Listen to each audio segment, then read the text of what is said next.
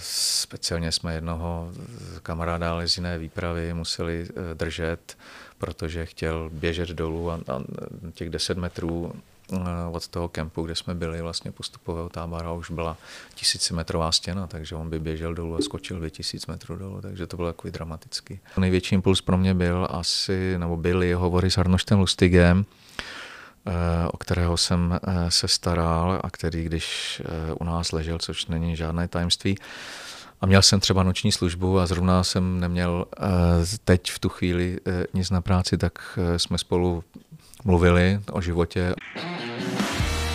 Neblázni.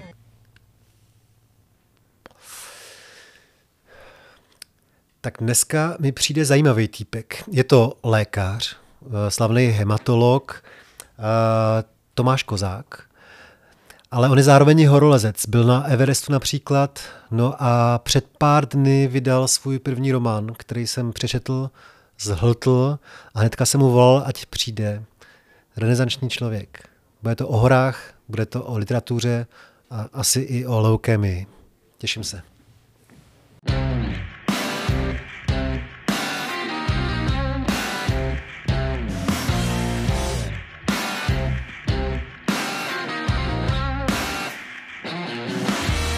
Neblázni.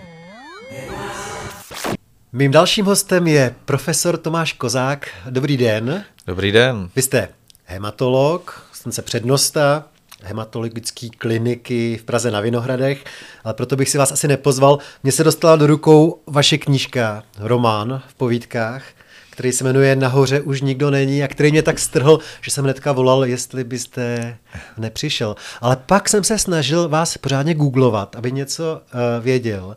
A na prvních třech stránkách na Google byl Tomáš Kozák z té kriminálky, případy prvního oddělení.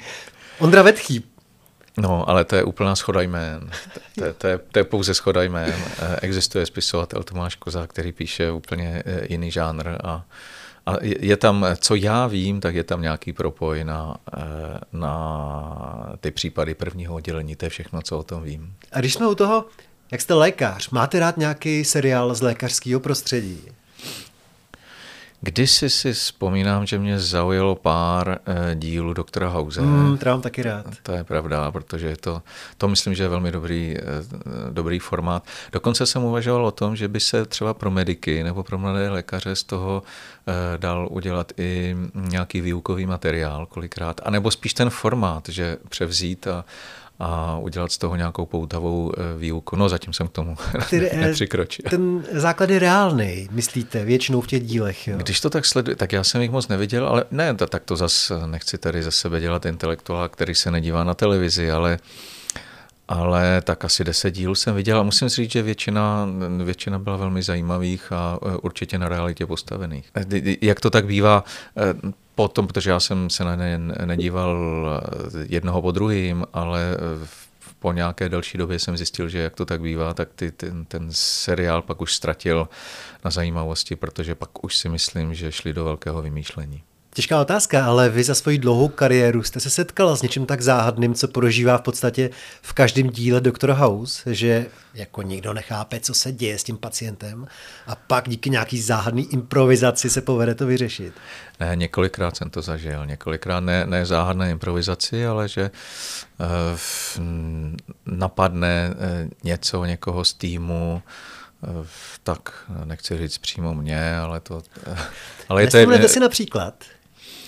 Tak jednou jsme řešili opravdu eh, záhadný eh, úbytek krvinek u, u jedné eh, mladé ženy a pak jsme zjistili, teda ono se to popisuje, že to je tady vzácnost, ale že se vlastně sebe poškozuje, že si odebírá tu krev sama, aby si vynutila pozornost eh, svého okolí a že to byla vlastně psychiatrická diagnóza.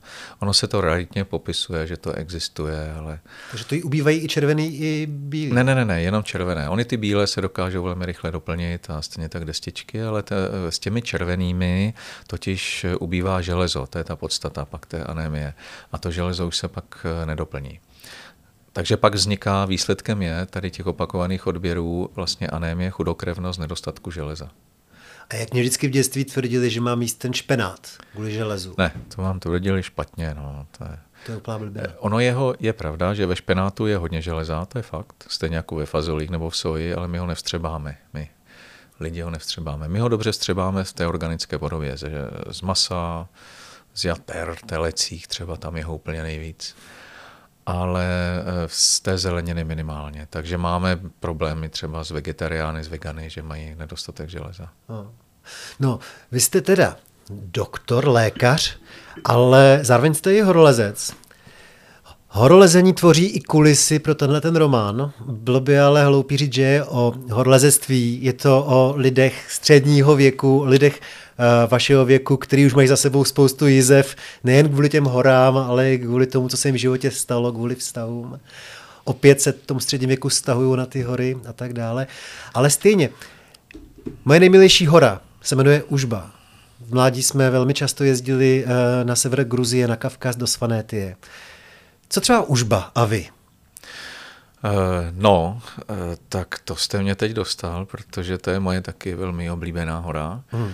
A já jsem úplně v úžasu, já že jste, nevylezl že jste někdy, já byl pod ní, buď v Mesty no, nebo v Užguli jsem vždycky no, chlastal no. a koukal jsem se nahoru nad sebe, na ty dva vrcholy, no, to je čtyřtisícovka, to že je čtyř, Nádherná. No, čtyři a půl, tis, necelý čtyři a půl tisíce. Vlastně na hranicích Gruzie. Přesně, na hranici Gruzie a Ruska. A to je moje zamilovaná hora, tam my jsme jezdívali opakovaně. Eh, já tu Gruzii, eh, zrovna nedávno se jeden můj kamarád z, té, z těch bývalých výprav, kdy jsme tam spolu jezdívali, vrátil teď nově z Gruzie a eh, nelezl, ale jenom tam chodil a, a vyprávěl mi, předevčírem zrovna to bylo, vyprávěl mi, jak to tam vypadá, abych se tam hrozně, hrozně rád podíval. Oni rusky ji říkají krasavice, užba, a gruzinsky to neumím, teda, ale je to teda opravdu nádherná, nádherná hora. Je to vlastně taková hora, která eh, tam, tam jsme se poprvé eh, učili nějakému vážnému ledovcovému lezení, sněhovému lezení, eh, slaňování za takzvanou hrušku a, a, a tak dále, jenom za kus ledu, že slaňujete, takže to bylo teda velmi zajímavé. No to jste si vybrali krásnou horu. A to asi byla i nutnost, protože je to možná období, kdy ještě se nedalo tolik jezdit eh, mimo ten východní blok. Úplně přesně, je to tak. Tak tenkrát jsme jezdívali na Kavkaz, eh, to byla naše první vážnější hory, ale my jsme měli docela natrénováno v, v zimě v Tatrách na ně, takže, ale tu, tu výšku, tu, to nám ty Tatry samozřejmě nedali, myslím tím ten nedostatek kyslíku a tak. A pak jsme zdívali na Pamír, Tianšan, to byly takové destinace, eh, kde jsme mohli, i když eh, ono vlastně pro vaši generaci, vy si možná myslíte, že třeba do toho sovětského svazu bývalého to, to bylo jaksi volné nebo možné tam jezdit, ale to vůbec nebyla pravda. Eh, to bylo na speciální pozvání a, a s tím se pojí mnoho absurdních uh, situací, kterým jsme byli vystaveni. Tak dneska, řekněte jednu aspoň. Dnes, ne, no ne, dneska už to můžu říct, ale tenkrát jsme opravdu falšovali, padělali to, to eh, pozvání na ruském psacím stroji, který jsme někde objevili na, na koleji, tak jsme si ho sami uh, napsali, že prostě nás někdo zve. Eh, konkrétně horolezecký oddíl z Tomska, jsme, si, jsme se podívali na mapu, jsme říkali, musí to být daleko, aby to nikdo nenašel, našli Tomsk, jsme tam na, na Sibiři, to, Tomsk, tak jsme si to eh, tak jsme si to prostě takhle napsali a pak já jsem měl za úkol zařídit, to nám někdo poradil, že když se udělá oficiální překlad, aby to bylo pro naše úřady, to, to se udělá úřední překlad, tak to získá takovou krásnou trojbarevnou pentli s kulatým razítkem, s takovou pečetí a že prostě ten dokument, ten papír se dá do takových speciálních desek tím pádem a vznikne z toho tedy velmi eh, na první pohled oficiální dokument, proti kterému nikdo nebude eh, nic namítat. Tak to jsem skutečně zařídil. K tomu se spojí ještě další taková historka, velmi zajímavá, ale to by se prodloužilo naše povídání. Já mám čas. A, a no tak jestli máte čas, já Mám vám ji řeknu. Je, to, no, to, to, je prostě ne, to je neuvěřitelná historka, protože já jsem, eh, kluci mě dali teda za úkol, ať zařídím ten překlad, že to je prostě naprosto zásadní krok, jinak se prostě, a bez toho hm, pozvání vás tam nepustí, to, to, to vás tam zavřou do tюrmy, to je vězení rusky, mm-hmm. a je. No tak eh, já jsem si vzal tak telefonní seznam, to vy už neznáte dneska. Vy mě považujete se nějakého třicátníka. Já jsem taky starý, pane profesore. Ne, ne, ne, ale, nebo teda vaši posluchači a diváci. Eh, no a tam eh, vzadu vždycky byly ty národní seznam národních podniků a taky tam byl seznam advokátů a taky tam byl seznam eh, třeba soudních překladatelů. Tak já jsem si dal a tam byl seznam ruština, ruština. A teď tam byl takový jeden překladatel, který tam měl napsáno překladatel, úřední překladatel z latiny, řečtiny, italštiny, francouzštiny, ruštiny, španělštiny, angličtiny. Jsem si říkal, to je borec, tam zatím já půjdu. A to, tak já jsem telefonoval, nikdo to nebral a bylo tam napsáno Karlínské náměstí 10 a bylo tam napsáno Judr Antonín Sum. No, tak jsem si říkal, tak, tak já tam prostě půjdu, není čas na vás. Tak, tak jsem šel, Karlínské náměstí 10, otevřela mi bušil a to otevřela mi na takovém Pavlačovém bytě eh, taková paní středního věku tehdy a říká, ne, tady žádný sum není, ale, ale za ním byl takový hlásek, takový starší pán se tam objevil v teplákách a, a říkal, ale Maruško, prosím tě, to bude nějaký študák, neboj. No tak prostě jsem se dostal tady k tomuhle tomu překladateli a ten, já jsem mu vysvětlil, že jako co chcem. A on říká, to jste nepsali sami, co? Teda to vám neposlali ty rusové, to jste psali vy? A říká, no, to jsme psali my. Aha. A vy, vy jako ty úřady chcete, a teď řekl takový neslušný slovo, pře, jako převést bychom to přeložili a já jsem říkal, no tak nějak, pane doktore. No a tak eh, on se eh, říkal, tak si přijďte za týden. Přišel jsem za týden, skutečně tam byla krásná prostě složka z pečetí. A abych to zkrátil, krásně jsme se s tím takhle na těch hranicích v tom Šeremetěvu v Moskvě na tom letišti jsme to ukázali. Měli jsme samozřejmě malou dušičku a ty, tam ty úředníci ty celníci málem před náma poklekávali, když viděli prostě to, s čím jsme tam přijeli. No protože jinak jste se tam nemohl po tom sovětském svazu pohybovat sám. Hmm. Musel jste buď to z nějakou cestovní kance, nebo oni vám to, to nebylo možné hmm. přijet a najmout si třeba taxíka nebo jet auto, to nebylo možné. A to se bavíme o nějaký polovině 80. Přesně, polovině 80. let. A z no. té vaší party eh, stal se pak někdo třeba vyhlasným horolezcem nebo zajímavě lozí dodnes? Eh, no, třeba Láďa Nosek, to, hmm. je, to je prostě hmm. náš takový... Láďa eh, Nosek s váma vlastně lezl v roce 98, 98 na Mount Everest. No, no, no. A ten byl, ten byl v té, v té partě. Co třeba Pavel Bem?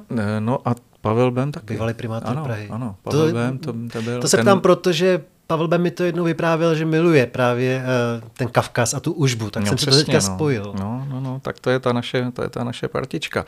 A já vím, že už je to možná pro vás dlouhé, ale já si neodpustím tu příhodu ještě dokončit s doktorem Antonínem Sumem, protože střih pět let, nějaký rok 91, televize, a teď tam byla moderátorka, která říkala, tak a teď tady máme vzácného přítele, nebo vzácného, vzácnou osobu, kterou mezi námi musíme přivítat, posledního tajemníka eh, ministra zahraničí Jana Masaryka a posledního předsedy České obce Sokolské, pana doktora Antonína Suma. Vítejte. E, jo, teďka se mi to spojilo, máte pravdu, no.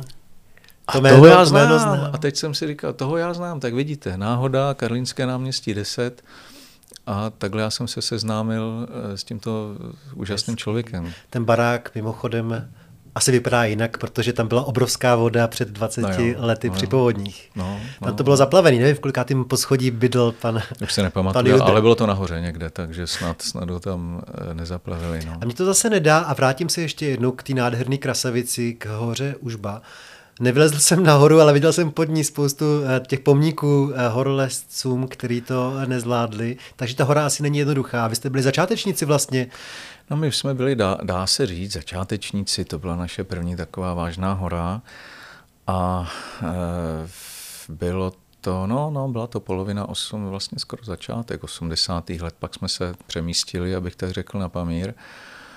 A e, to, ale je to krásná hora, no. To, to, to zas, eh, na tom Pamíru to bylo ještě vážnější potom, tam to už byly opravdu vysoké sedmitisícovky.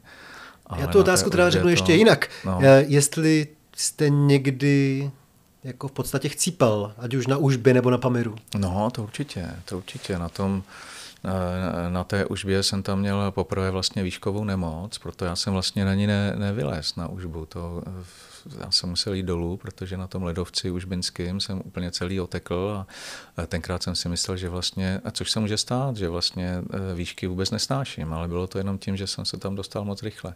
A pak jsem ty výšky usnášel dobře na těch Takže to byla obrovská horách. škola ta užba v tomhle no, jasně, no jasně, to byla obrovská škola, protože mm, tak do té doby my jsme vlastně s vysokými výškami, kde je nedostatek kyslíku a kam se musí jít pomalu a každý to má nějak individuálně, zkušenosti neměli. No.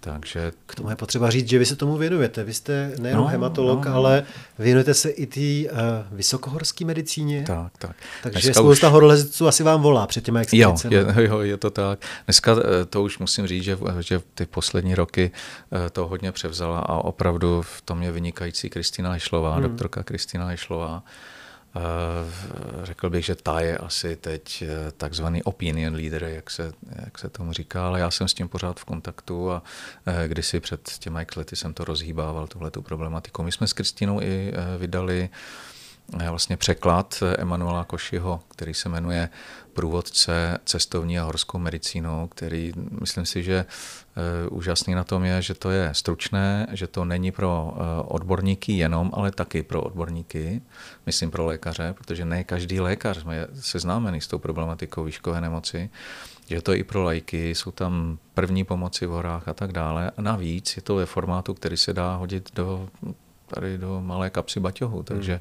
to si myslím, že eh, je hodně povedená věc hmm. a nedoceněná do dneška. My jsme to vydali v roku 2015 a myslím si, že bychom měli udělat eh, nové vydání. No. Hmm. Takže vy si myslíte, že většina z nás, když postupuje správně, tak může předejít té vejškové e, nemoci? Většina lidí ano.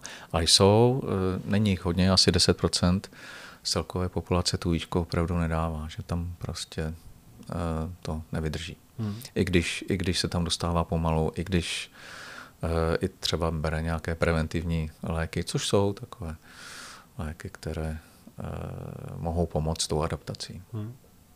A ten pocit, že jste blízko smrti, jste měl nejvíc kdy? Asi, asi na tom Pamíru, a pak ještě na Everestu, ale na tom Pamíru nejvíc, kde jsem, jsme se vraceli eh, zrovna s Pavlem Bémem, eh, jsem tam byl a vraceli jsme se eh, z jednoho takového vrcholu, sedmi a půl tisícového, a já jsem měl Fatu Morgánu najednou. Co jste viděl? Viděl jsem, on byl, byla noc, naštěstí teda nebyl žádný fičák, byl strašný mráz, jsme byli úplně vyřízený oba dva, to byla vlastně naše, ne vlastně druhá, už to byla sedmitisícovka.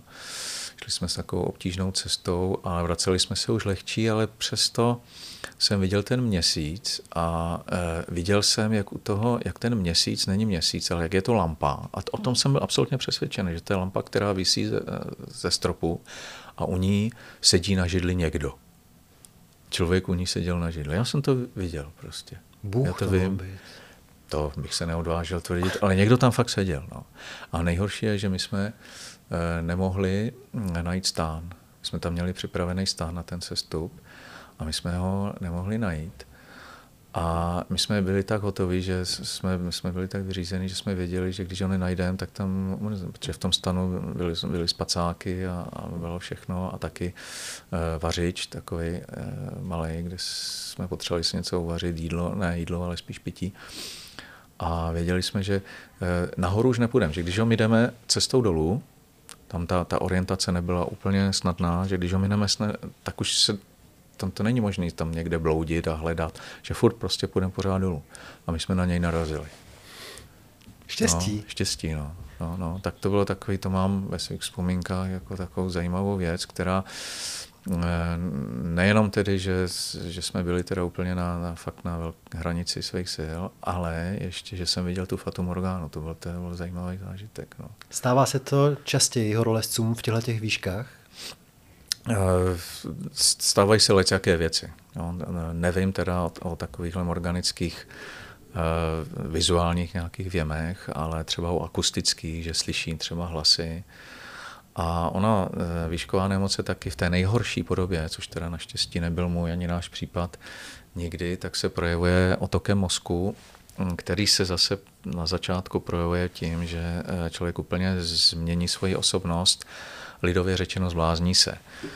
Takže začne reagovat úplně jinak a začne třeba, to jsou případy, kdy Speciálně jsme jednoho kamaráda ale z jiné výpravy museli držet, protože chtěl běžet dolů a, těch 10 metrů od toho kempu, kde jsme byli vlastně postupového tábora, už byla tisícimetrová stěna, takže on by běžel dolů a skočil by tisíc metrů dolů, takže to bylo takový dramatický.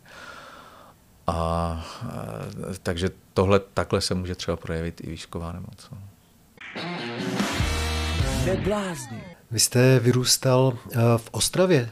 Tam někde v okolí, já nevím kde, v Jeseníkách, v Beskydech, nebo kam se tam jako jezdilo, kde jste se učil vozit? ne, ne, ne, já jsem v Ostravě eh, vyrůstal, to je pravda, ale tam jsem se neučil lézt. Eh, tam jsem maturoval, pak když jsem přijel do Prahy, tak jsem byl na koleji, no asi první, druhý, no, třetí týden. Můj kamarád Ivoš Michalička, který taky patří do naší party, tak, eh, tak řekl, hele, co děláš o víkendu? Já jsem říkal, no tak učím se, no, anatomii. Jsme říkali anatomii Anča tenkrát. Anču se učím, no.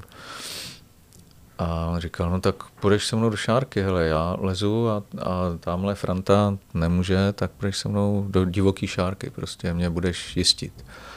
A já jsem říkal, jak lezeš? No normálně, prostě tady vidíš to lano, měl takový hasičský karabiny, hornickou přilbu. Tu jsem já potom všem dovez eh, z Ostravy, hornický přilby, jsme lezli úplně na začátku. jiný nebyli, jo, jiný nebyli. A, a tak, jsme, tak jsme šli do divoký šárky teda nakonec.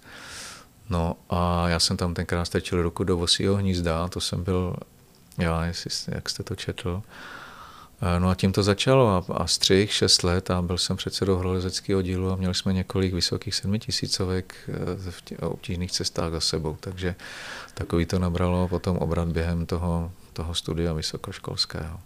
A právě proto eh, mě zajímá, jestli jste stál před velkým dilematem, jestli se vlastně nevěnovat naplno tomu horolezectví profesionálně a nechat stranou tu medicínu. No, e, já jsem nikdy neuvažoval o tom, že by to bylo opravdu profesionálně. Ono tenkrát, e, koncem těch 80. let, e, to možná tak trošku šlo, dneska to je samozřejmě, ale byla to doba, kdy jsem se tomu opravdu mohl, možná měl, ale spíš mohl věnovat hodně vážně k takovému zaměstnání, které bych tak trošku šidil. To šlo tenkrát dělat. Ale to jsem nechtěl. Tak já jsem si vybral, že budu dělat hlavně tu medicínu a to lezení budu dělat k tomu, nikoli v obráceně. Jakože byste byl průměrný lékař a výborný horolezec. Tak, jo, jo, jo, jo, tak to jste řekl úplně přesně. Takže na téhle té křižovatce jsem byl a nakonec jsem si ale taky řekl, protože ono i v tom lezi, jako ve všem, jakémkoliv sportu, potřebujete mít i nějakou přirozenou dispozici, talent. Já tady neskromně řeknu, že jsem měl vůli, to ano, nakonec i v té medicíně a tak dále. Ale že bych byl vyslovený eh, lezec, který, eh, který se pověsí za dva prsty a vymyslí to okamžitě, na to musíte mít opravdu v sobě od eh, přírody něco. Tak to já jsem, takový já jsem nebyl. To, no, takže jsem i tohle to, co vidíme u Adama Ondry, když to je něco jiného. No, že? Přesně, a taky tu konstituci, jo, protože tenkrát už bylo jasné, že kdo chce líst takzvaný big wally, což jsou ty v Yosemite stěny, a, a, tak musí být proto fyzicky disponován, eh, opravdu se musí narodit s tou muskulaturou nějakou, nesmí mít těžkou kostru a tak, takže eh, tenkrát eh, už se to začalo takhle diferencovat, tak já jsem sebe kriticky řekl, že, no, že radši budu vážně dělat tu medicínu. Vy jste taková ta echt revoluční generace. Vám bylo 25, 26. Tak, uh, byl jste zrovna někde ve skalách, nebo jste byl aktivní v tom listopadu? ne, já jsem byl, já jsem byl aktivní. Já jsem se neúčastnil té demonstrace uh, přímo toho 17. listopadu, protože, a to se málo kdo ví, jestli to tady můžu aspoň tomu udělat Můžete reklamu. Úplně všechno. To se málo kdo ví, protože první vážná demonstrace tohoto typu, eh, a málo se o tom mluví, eh, se, se udála 28. října. na výročí republiky, mm-hmm. tak vlastně ti, kdo o tom věděli, a těch bylo už v Praze v té době hodně, věděli, že se sejdou na Příkopech 28. října a ve velké množství, že tam prostě všichni přijďte. A, a teď já už se nepamatuju tu hodinu, ale myslím si, že to bylo v 7 večer nebo v 8 večer. Rozhodně byla tma teda. Takže se všichni zastaví. To byl takový happening, jsem měl udát, mm-hmm. že se všichni zastaví. A já jsem tehdy, jsem byl eh, mladý lékař, eh, rok po eh, promoci, tak jsem si vydělával výškovými pracemi, takzvanými. Jo, Jestli víte, co to je. No jo, no to, jo, to jsme si vydělávali tehdy. Takže taky trénuje na ty skály trošku, ne? No, no spíš v obráceně, že z těch skal to slaňování z těch říms na těch barácích zvládnete. A e, my jsme tenkrát e, čistili okna na jedné z těch bank, která byla zrovna, myslím si, že to byla tenkrát živnobanka, Aha. nevím.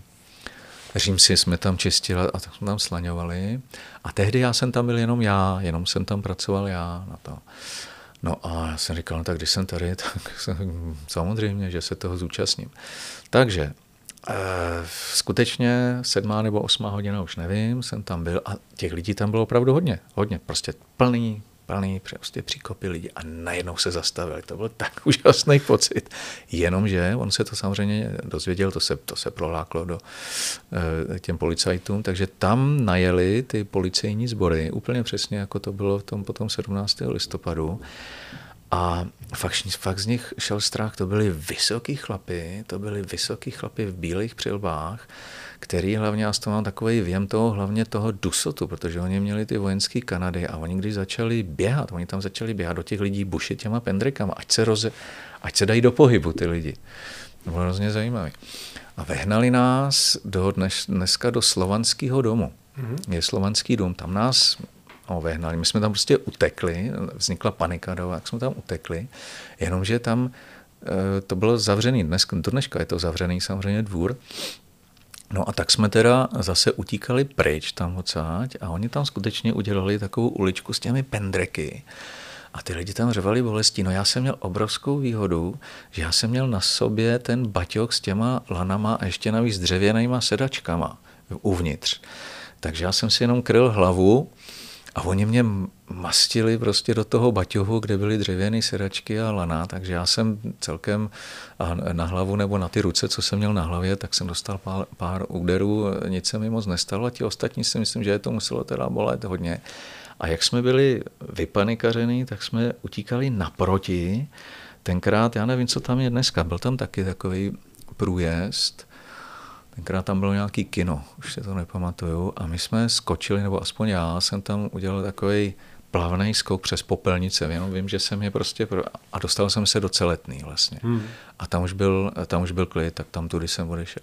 Takže to já mám vzpomínku na 28. října a myslím si, že by se, eh, a že, že to samozřejmě tím pádem nejsem jenom já, a že by se na to taky mohlo teda vzpomenout na tuhle tu jednu z prvních vlastně akcí.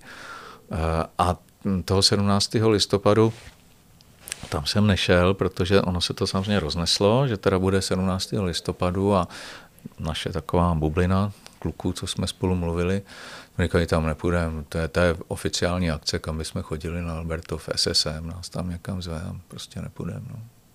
Ale byli jste fakt ve vynikajícím věku pro to, abyste pak uspěli ve svých profesích. Mohli jste najednou v těch 25 letech no. vypadnout za hranice. Vy jste toho asi využil, no. ne? Vy jste no, uměl anglicky no, brzo, no jako právě, jeden z mála. No právě, no právě. Díky úpornosti mojí matky, která pocházela ze takové buržoázní rodiny, a kde eh, všichni chlapci museli hrát tenis, lyžovat a chodit na francouzštinu, ale francouzština v Ostravě po, pro malé děti tenkrát nebyla, tak jsem chodil na angličtinu. Tak jsem eh, uměl anglicky takovou tou školní angličtinou. Nicméně to stačilo k tomu, abych hnedka začátkem těch 90. let byl vybraný do Fulbrightova stipendia a chodit do Ameriky, takže, eh, takže to, to bylo dobré, no, tak jsem odjel do Ameriky a, a snažil jsem se prostě vše, všechny nás to nakoplo, co jsme tenkrát na začátku 90. let byli v Americe eh, a něco z toho mít a, a vrátit se a, a něco tady začít dělat, což v mém případě myslím si, že, že se podařilo. No. Máte hrozně zajímavou práci. Jak dlouho jste před nostou? To už jste dlouho, co? No, Tak ona ta terminologie, tak přednostat je trošku jak na, na nádraží, že jo. Ale eh, vlastně v čele té hematologie jsem eh, dneska strašně dlouho, 23. rok. Dobrý, dobrý, no. Vypadá to tak mladě, že člověk jako no. jako moc nechápe.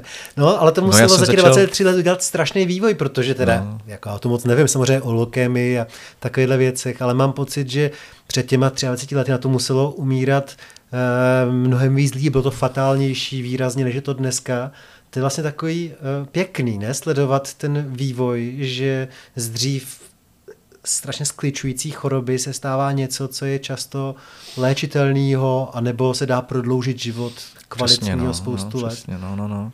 no zrovna já jsem jdu do, do studia po hovoru s pacientkou, který jsem vysvětloval, že tenhle ten typ chronické leukémie je něco vlastně jako, jako cukrovka, že, že se s tím musí naučit žít, že jí to určitě mnoho let nebude ohrožovat a že když jí to začne ohrožovat, že na to už dneska máme tak účinné léky, že to zase to vyslovené ohrožení odsuneme o mnoho let dál a tak, takže eh, nesmírný pokrok se za těch teď musím říct, těch posledních 15 let se, se teda udál. Takže ještě před 20 lety byste tý samý pacientce řekl co?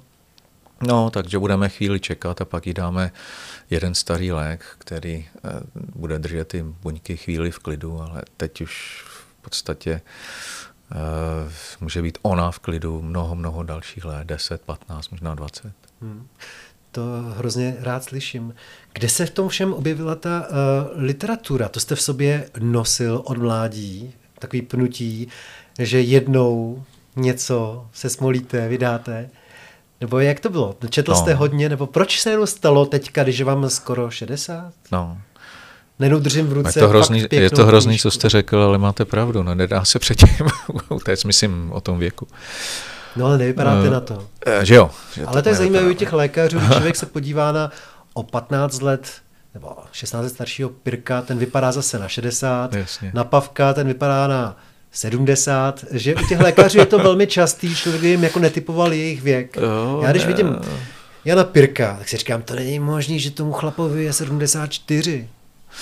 Eh, no, ne, tak eh, zase něco je v genech a něco je taky...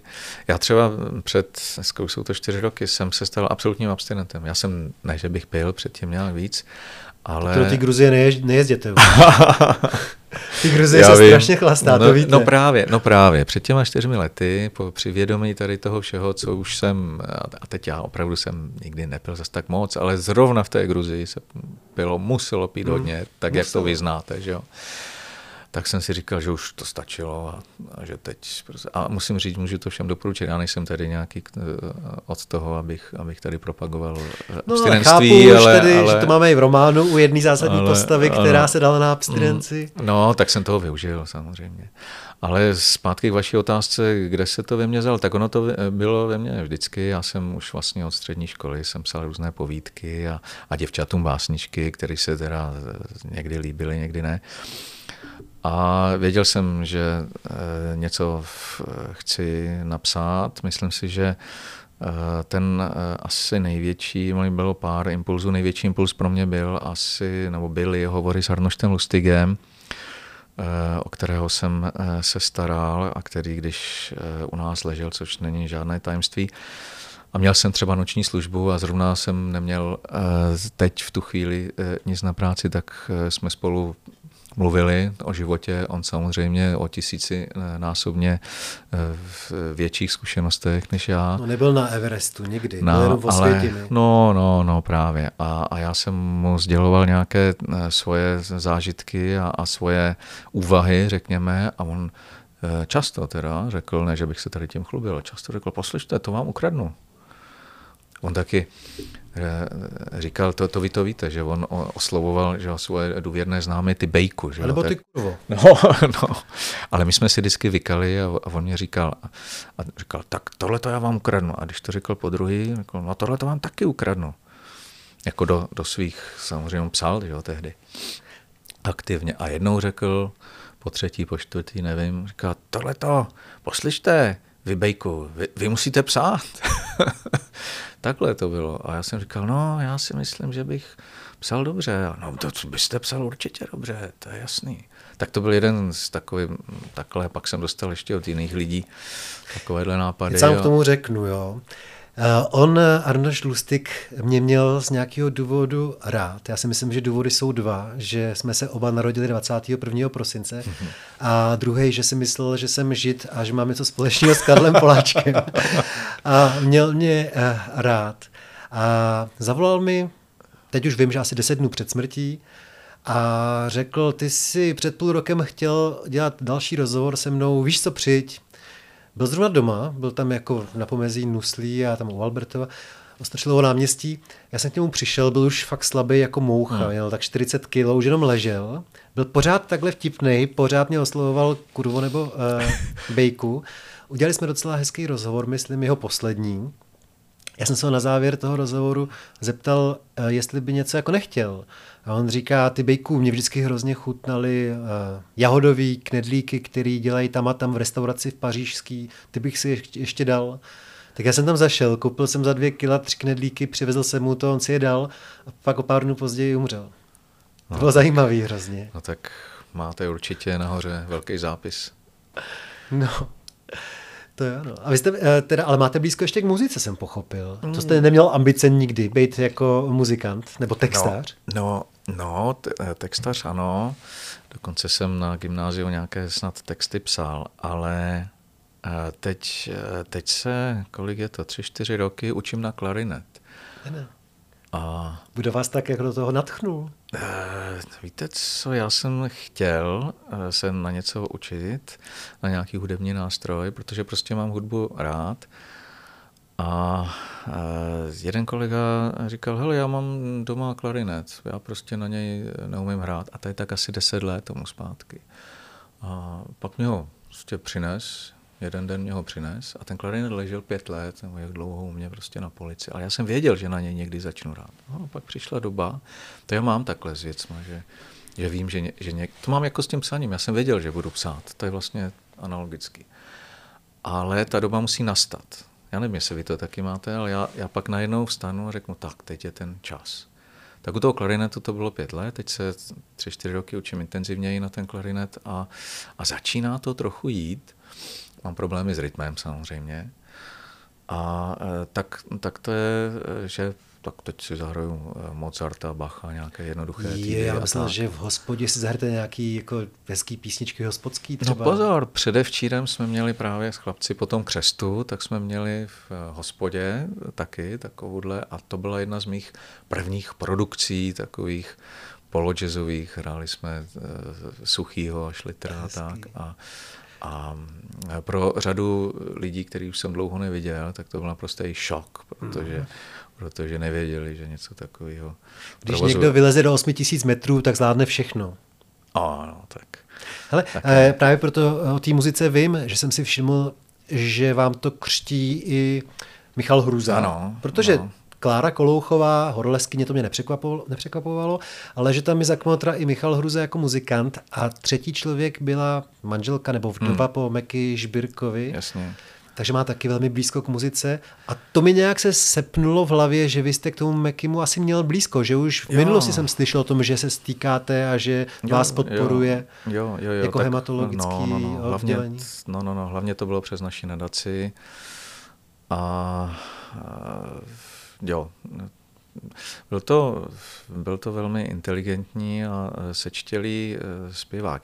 Já teda upřímně řečeno, on eh, vlastně ten eh, typ hudby mm, není úplně to, ten, ten můj největší šálek kávy či čaje, který on dělal, ale mě zaujala jeho osobnost. Já bych eh, takhle u člověka, který je součástí, a teď si dovolím říct, show businessu tady v Čechách nebo na Slovensku, tak bych, tak jsem to nečekal, takovou, takovouhle vzdělanost, inteligenci a, mm, a empatii a, a eh, jo, to, byl to vzácný člověk v tomhle směru teda. Um, tak ehm, nakonec jsme se i o textech bavili a tak, tak eh, jo, to, to je zajímavá zkušenost.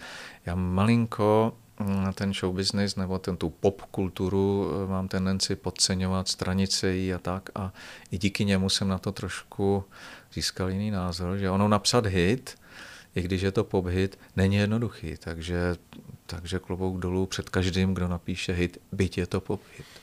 Nemusí to být Bach, nemusí to být Mozart, které teda já upřednostňuju, ale e, nepodceňuji je v žádném hmm. případě.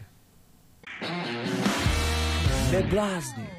K tomu Everestu, který jsme zmínili, eh, že jste ho dali v, roku, v roce Nagana, v roce to je pravda, no. 98.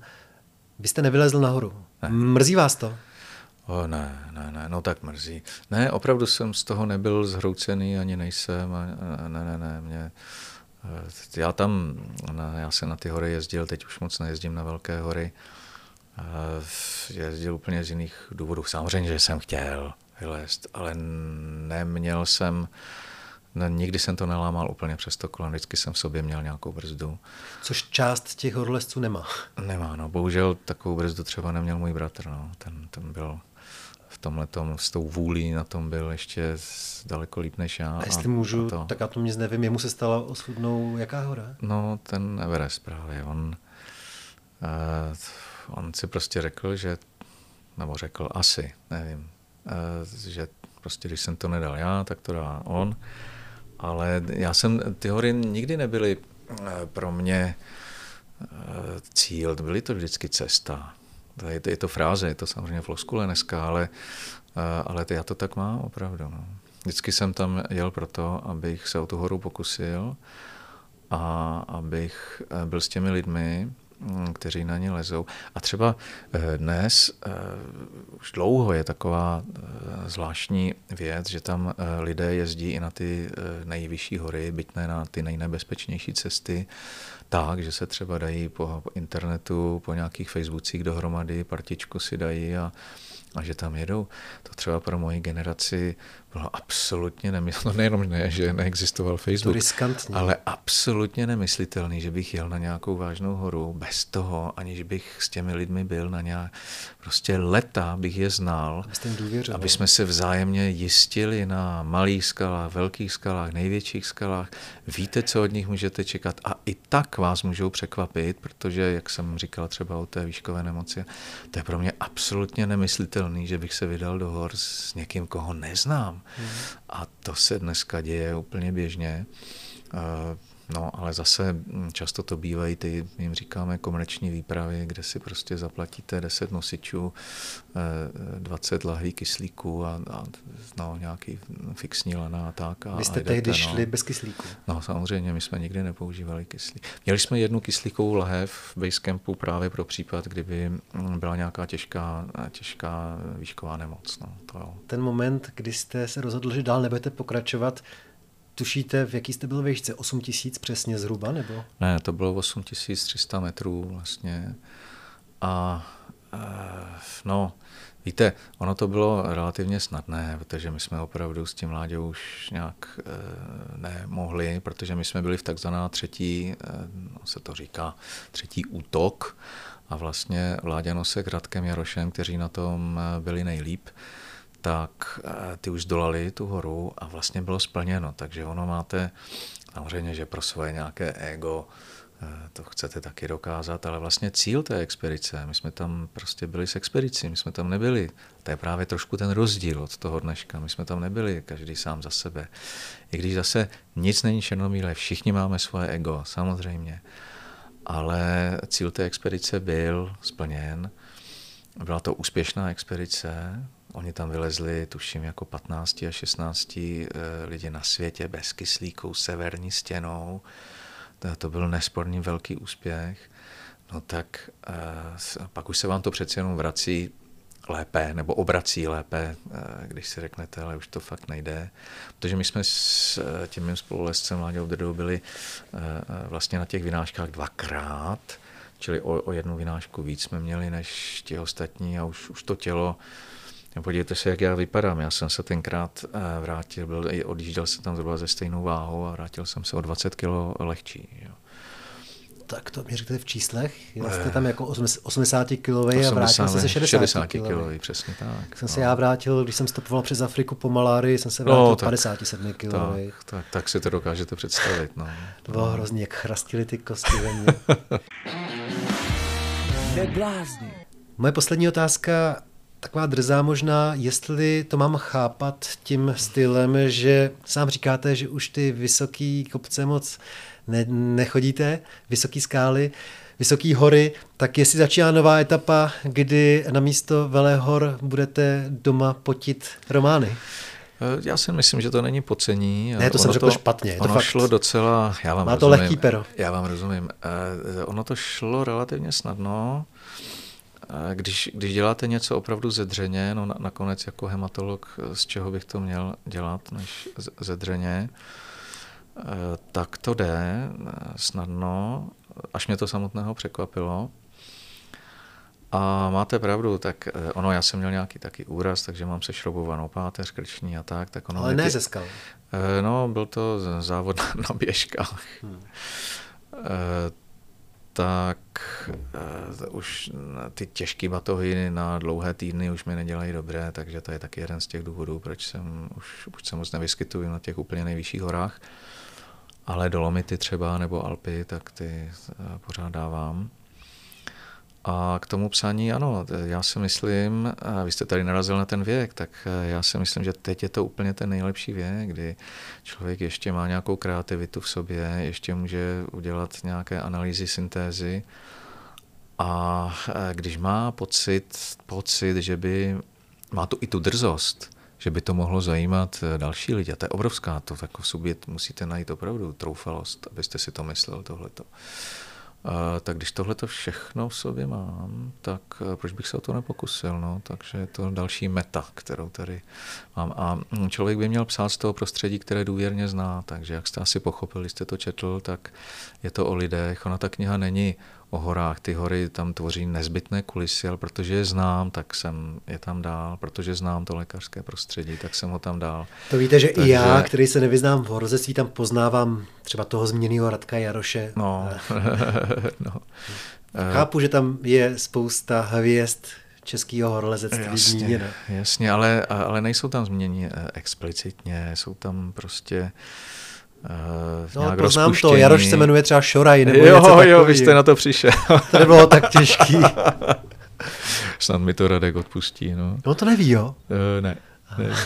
Tak teď už to bude vědět. Ale to není nic vezlim samozřejmě. Ale to je vlastně jediná taková uh, konkrétní, konkrétní zmínka nebo aluze. Dobrý, já se moc těším, pane profesore, na druhou knižku tím pádem. no, to bude víc lékařského prostředí asi a ty náměty už se dávají dohromady. Já si vzpomínám, jak se u vás před pár lety střílelo.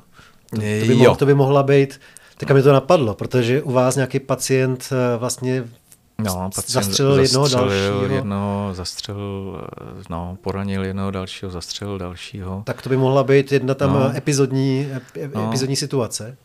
No víte, tak ono se mě pořád o tom těžko mluví. Eh, ono je to, ne že by to bylo úplně živé, ale ještě to všichni eh, nemáme úplně zpracované. Proč říkám všichni, ten kolektiv, že byly tam ty úžasné odvážné sestry, který, eh, který tam prostě vběhli nevědat, co se děje na tom pokoji.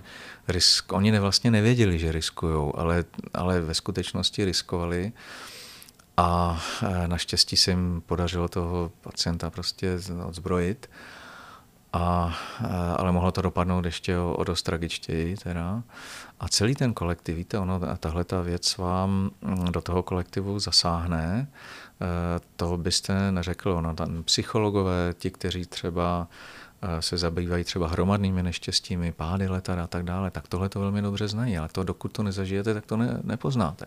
Že ten vlastně celý ten kolektiv je tím postižen a bylo ty, ty dny a týdny potom bylo strašně zajímavé z toho psychologického hlediska, co to s tím kolektivem dělalo. Měli jsme tam i e, psychologii, aby to s námi řešili a než Eh, všichni jsme si to samozřejmě museli vyřešit v sobě a oni nám tom pomohli a musím říct, že ač se teda považuji za psychologa, protože to je nedílná součást mojí každodenní práce, tak tohle to eh, někdo musel přijít zvenčí, eh, aby nás teda skorigoval, protože zevnitř to nedokážete. Zevnitř to nedokážete.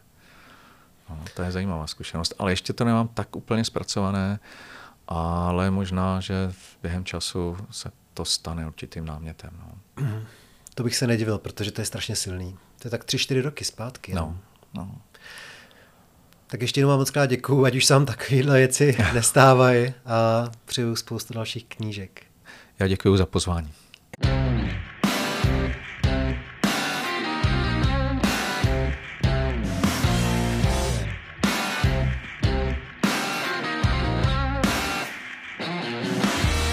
Neblázni.